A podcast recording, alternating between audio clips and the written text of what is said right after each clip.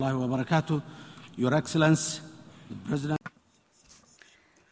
السلام عليكم ورحمة الله وبركاته. السيدات والسادة. البروتوكول محل احترام من الجميع. يشرفني ويسرني أن أتناول الكلمة أمام الدورة السابعة والسبعين للجمعية العامة في نيويورك اليوم في هذه المرحلة الحاسمة من تاريخ الإنسانية. نرحب بموضوع هذه الدورة الذي نسترشد به لإيجاد حلول تحويلية للتحديات المتشابكة التي نواجهها اليوم. من نافلة القول أننا اليوم كمجتمع من الدول نواجه جماعيا الأوضاع الاقتصادية والاجتماعية والبيئية الأكثر خطورة في تاريخنا الحديث. في الواقع يمكنني أن أجزم أن هذا الوضع بالغ الخطورة بل إن المشكلة وجودية من دون حلول تحويلية. قابلة للتنفيذ بشكل سريع وملح فإن الفرصة المتاحة أمامنا للعمل الجماعي سوف نفقدها على حساب مصلحة شعوبنا ومواطنينا جميعا. عملنا اليوم سيحدد مصيرنا ومصير الأجيال المقبلة. العبء الواقع على عاتقنا ثقيل لكن الفشل غير مقبول. السيدات والسادة ما زال غالبية سكان العالم يتعافون من آثار جائحة كوفيد-19 العالمية. هذه الجائحة كانت غير مسبوقة من منظور أثرها في الحياة اليومية لسكان العالم أجمع وهي قد غيرت طريقة عيشنا بشكل كامل. واليوم علينا أن نعد العالم لمواجهة مثل هذه الصدمات والاضطرابات. بالإضافة إلى ذلك فقد بينت الجائحة الفجوات بين بلداننا ولا سيما فيما يتعلق بالتنمية وفيما يخص قدرتنا على مواجهة الأزمات. هذا ما شهدناه من خلال توزيع اللقاحات. فهناك بلدان كانت أكثر قدرة على الاستثمار في نشر وتوزيع هذه اللقاحات لفائدة المواطنين بينما الصومال اضطرت للانتظار وانتظار اللقاحات المهداة إلينا من الشركاء الدوليين. اللقاح يعكس فجوة التنمية بين الدول المتقدمة والنامية ولكننا كمجتمع للأمم ينبغي أن نفهم أننا لن نواجه التحديات سوى من خلال نظام تعاون دولي متين.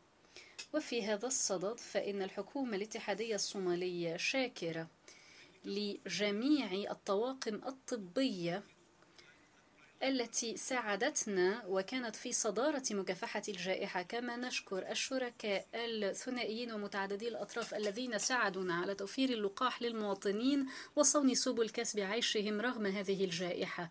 واليوم ينبغي أن نضمن ألا تتكرر هذه التجربة المؤلمة في مجال اللقاحات فيما يتعلق بالأزمة الغذائية. عالمنا أقل أمنا بسبب عدد من النزاعات المتكررة وبسبب تفاقم الإرهاب الدولي وكذلك بسبب الآثار المدمرة لتغير المناخ. يصعب علينا أن نعطي الأولوية لأحد هذه التحديات المتشابكة الثلاثة لأن كلها مؤثر وكلها أيضا مدمر بالنسبة إلى مختلف بلداننا فهي تحول دون تحقيق أهداف التنمية المستدامة بحلول 2030 في الواقع فإن هذه الأزمات المتداخلة هي التي أدت إلى الأزمة الإنسانية الضخمة التي نواجهها اليوم والمتعلقة بالإفتقار إلى الأمن الغذائي والزحف الحضري الكبير وغيرها من الظواهر التي تدفع بمواطنينا نحو الفقر. نحن نعيش مرحلة حاسمة تتطلع فيها الشعوب إلى حكوماتها وإلى المنظمات الدولية ومتعددة الأطراف لكي تستجيب سياسيا لهذه الأوضاع على أساس حلول تحويلية ومستدامة. وبناء عليه فإننا كمجتمع للأمم ينبغي أن نكون أكثر تفاؤلا وأن نعمل بتعاون وطيد عوضا عن الاختباء وراء الحمائية والقومية التي تحرم مواطنين من جني ثمار الترابط العالمي. في الصومال نعمل جاهدين للخروج من عقدين من النزاعات والجفاف والجوع والمجاعة ونسعى إلى عهد جديد من الازدهار. والرخاء. ولكن رغم هذه الجهود الدؤوبة فإن الصومال وشعب الصومال الصامد يواجهان واحدة من أكبر الأزمات العالمية بما في ذلك أزمة الجفاف الإقليمي التي تهدد سبل كسب قوت مجتمعنا ولا سيما الفئات الأكثر هشاشة. وقد دعت حكومتنا الشتات وقطاع الأعمال وكل الأطراف الدوليين المعنيين إلى العمل معنا لمنع حدوث مجاعة. نحض جميع الشركاء على السماع لهذا النداء وتوفير الدعم الفوري وإغاثة المجتمعات الأكثر تاثرا.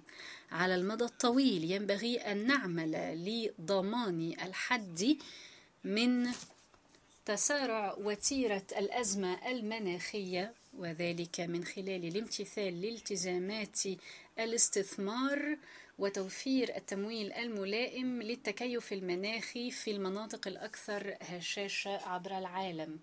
بما في ذلك أفريقيا جنوب الصحراء. الاستثمار ينبغي أن يركز على الإدارة المستدامة للمياه وحماية التنوع البيولوجي لتعزيز الأمن الغذائي والزراعة الصديقة للبيئة. التي تأخذ تغير المناخ في الاعتبار وكذلك مصادر الطاقة المتجددة في الصومال. وللمرة الأولى أنشأنا وزارة جديدة للبيئة وتغير المناخ لتكون رائدة في مواجهة الآثار المدمرة لتغير المناخ بالنسبة إلى بيئتنا المتدهورة. لدينا فيضانات وجفاف يؤديان إلى كوارث مرتبطة بتغير المناخ. وإن شعبنا الذي طالما عاش في تناغم كامل مع الطبيعة يواجه اليوم الاحتباس الحراري بينما لم يسهم في تغير المناخ. وبالتالي فإننا نأخذ مسألة حماية البيئة على محمل الجد لأننا نعرف أن تغير المناخ حقيقة. ولدينا أدلة على الواقع الأليم لتغير المناخ هذا. ولا يخفى عليكم أن الصومال كما دول العالم أجمع لا يمكنها أن, تتط... أن تنمو بشكل مستدام من دون مواجهة أزمة المناخ بشكل فعال. لأن طريقة عيشنا وإمكانية إنشاء فرص عمل جديدة في قطاع الزراعة والصيد وقطاعات أخرى مرتبطة بالاقتصاد الأزرق كلها مرتبطة بالمناخ. أصحاب السعادة سيداتي سادتي لقد جعل الإرهابيون عالمنا أقل أمنا يوما تلو الآخر. الإرهاب ما زال يشكل تحديا بالغ التعقيد يسهم في مختلف الأزمات ويفاقمها بما في ذلك أزمة الأمن الغذائي ونزوح الناس من ديارهم وتغير المناخ. الإرهابيون لا دين لهم. ولا يحترمون أي قيمة إنسانية. هم مجرمون عنيفون يخيفون الناس ويرهبون الأبرياء. وينبغي أن نواصل مواجهة هؤلاء بقوتنا الجماعية وبجهودنا المتضافرة.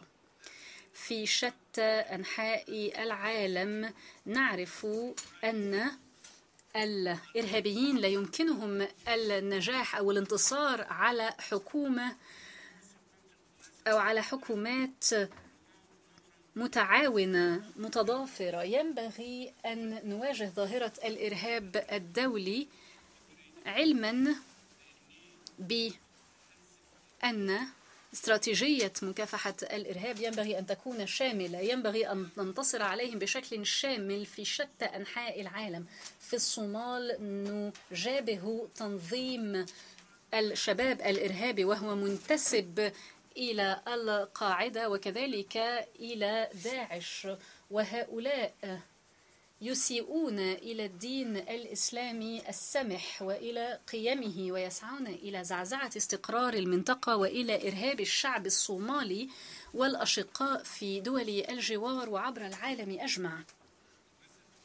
في الأسابيع الأخيرة كان هناك هجوم لا مبرر له من طرف هذا التنظيم وهذا ما سلط الضوء على ضرورة وضع استجابة وطنية ودولية شاملة ودائمة للنهوض بالسلام والأمن الدوليين.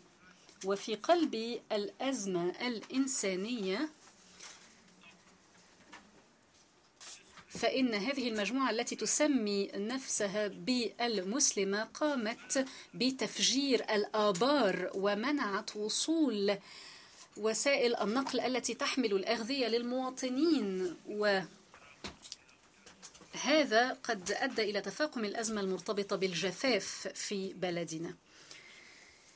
هذه المآرب الفظيعة الشنيعة لهؤلاء الإرهابيين لا يمكن أن تثنينا عن هدفنا. بدعم شركائنا وبفضل صمود شعبنا المثابر سوف ننتصر على الإرهابيين. وقد نجحنا في ذلك بالفعل في عدد من المناطق. الشعب الصومالي بدأ بالفعل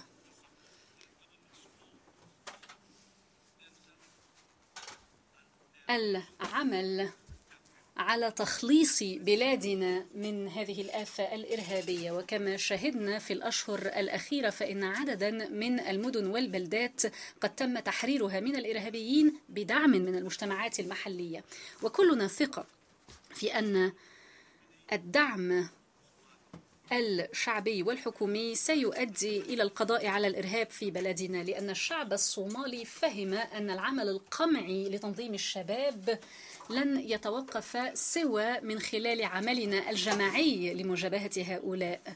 تنظيم الشباب لا يمكن هزيمته سوى من خلال هذا التعاون. هذا مصدر إلهامنا كحكومة في إطار مكافحتنا للإرهاب الدولي. على المستوى السياسي فإن حكومة الصومال ستواصل العمل مع جميع الشركاء بما في ذلك الاتحاد الأفريقي وبعثته في الصومال في مكافحة الإرهاب الدولي. ونحن مستعدون لبذل قصارى الجهود لتأمين مستقبلنا. ولكن إن أردنا أن نقضي على العنف وانعدام الأمن ينبغي أن لا نكتفي بمجرد احتواء ظاهرة الشباب أو أي تنظيم إرهابي آخر عبر العالم. نحن نعرف أن هذه السياسات لم تعد فعالة كما كانت ربما في الماضي أو كما كان يعتقد في الماضي. فالإرهاب بلغ مرحلة متقدمة وينبغي أن نواصل مكافحته علما بأنه يتطور وأن تهديده يتطور. لذلك فإن جهودنا الجماعية تقوم على استراتيجية جديدة تربط بين البعد العسكري والأيديولوجي والمالي وذلك لمنع الإرهابيين من التقدم ولهزيمتهم بشكل سريع بشكل سريع وحاسم. ونحن ملتزمون بشكل كامل بالتعاون مع مختلف الشركاء لتدريب قواتنا المسلحة وتوفير المعدات اللازمة لها. هذا هو الحل المستدام طويل الأمد الوحيد لإحراز تقدم حقيقي في بلدنا ومنطقتنا. هذه الجهود تبذلها حكومة الصومال في إطار مجموعة من المتحديات المعقدة التي تشمل أيضا الفقر وتغير المناخ من بين جملة ظواهر أخرى. سيدتي سادتي من خلال تمويل مستدام يمكن التنبؤ به سنتمكن من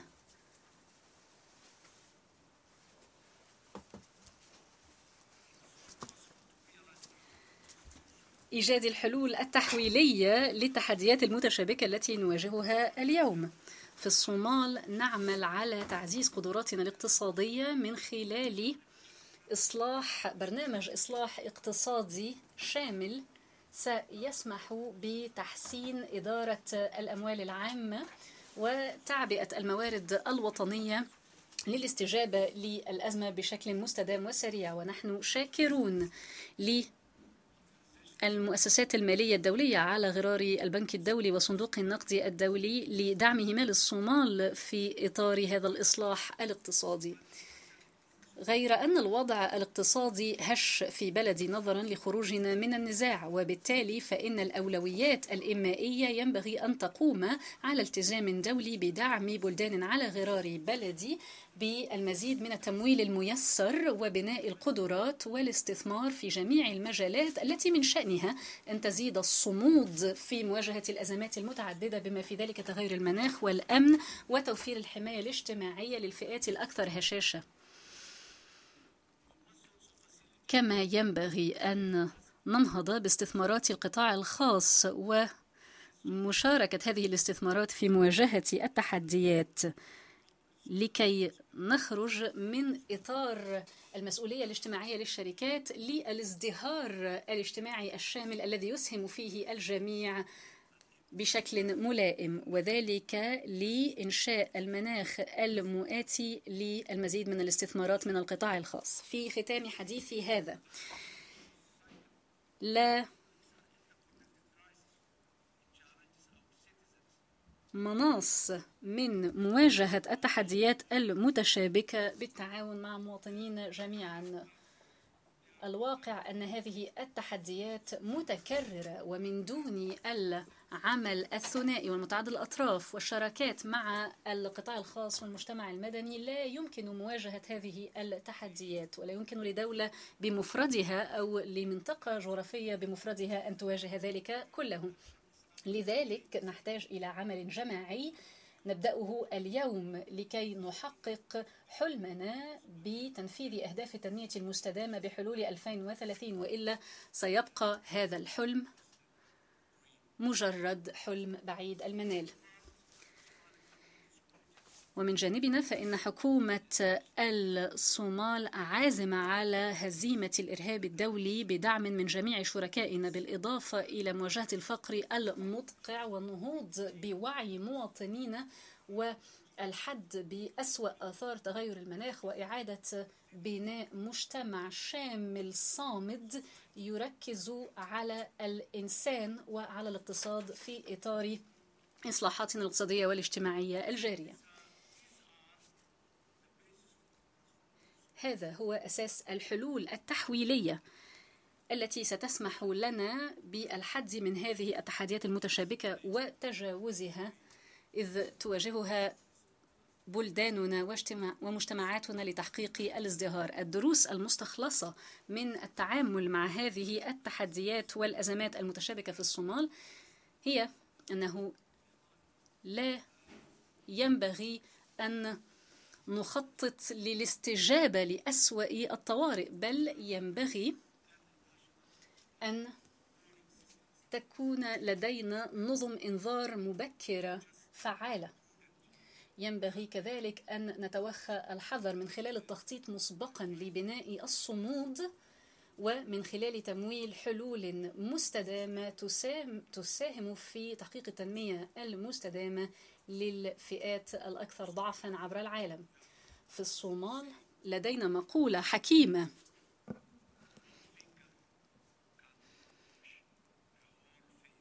مفادها أن الإصبع الواحد لا يمكن أن يغسل الوجه أو أن يدا واحدة لا يمكن أن تصفق وبالتالي ف أيا كانت التحديات الماثلة أمامنا فهي بالتأكيد يمكن تجاوزها. وشكرا.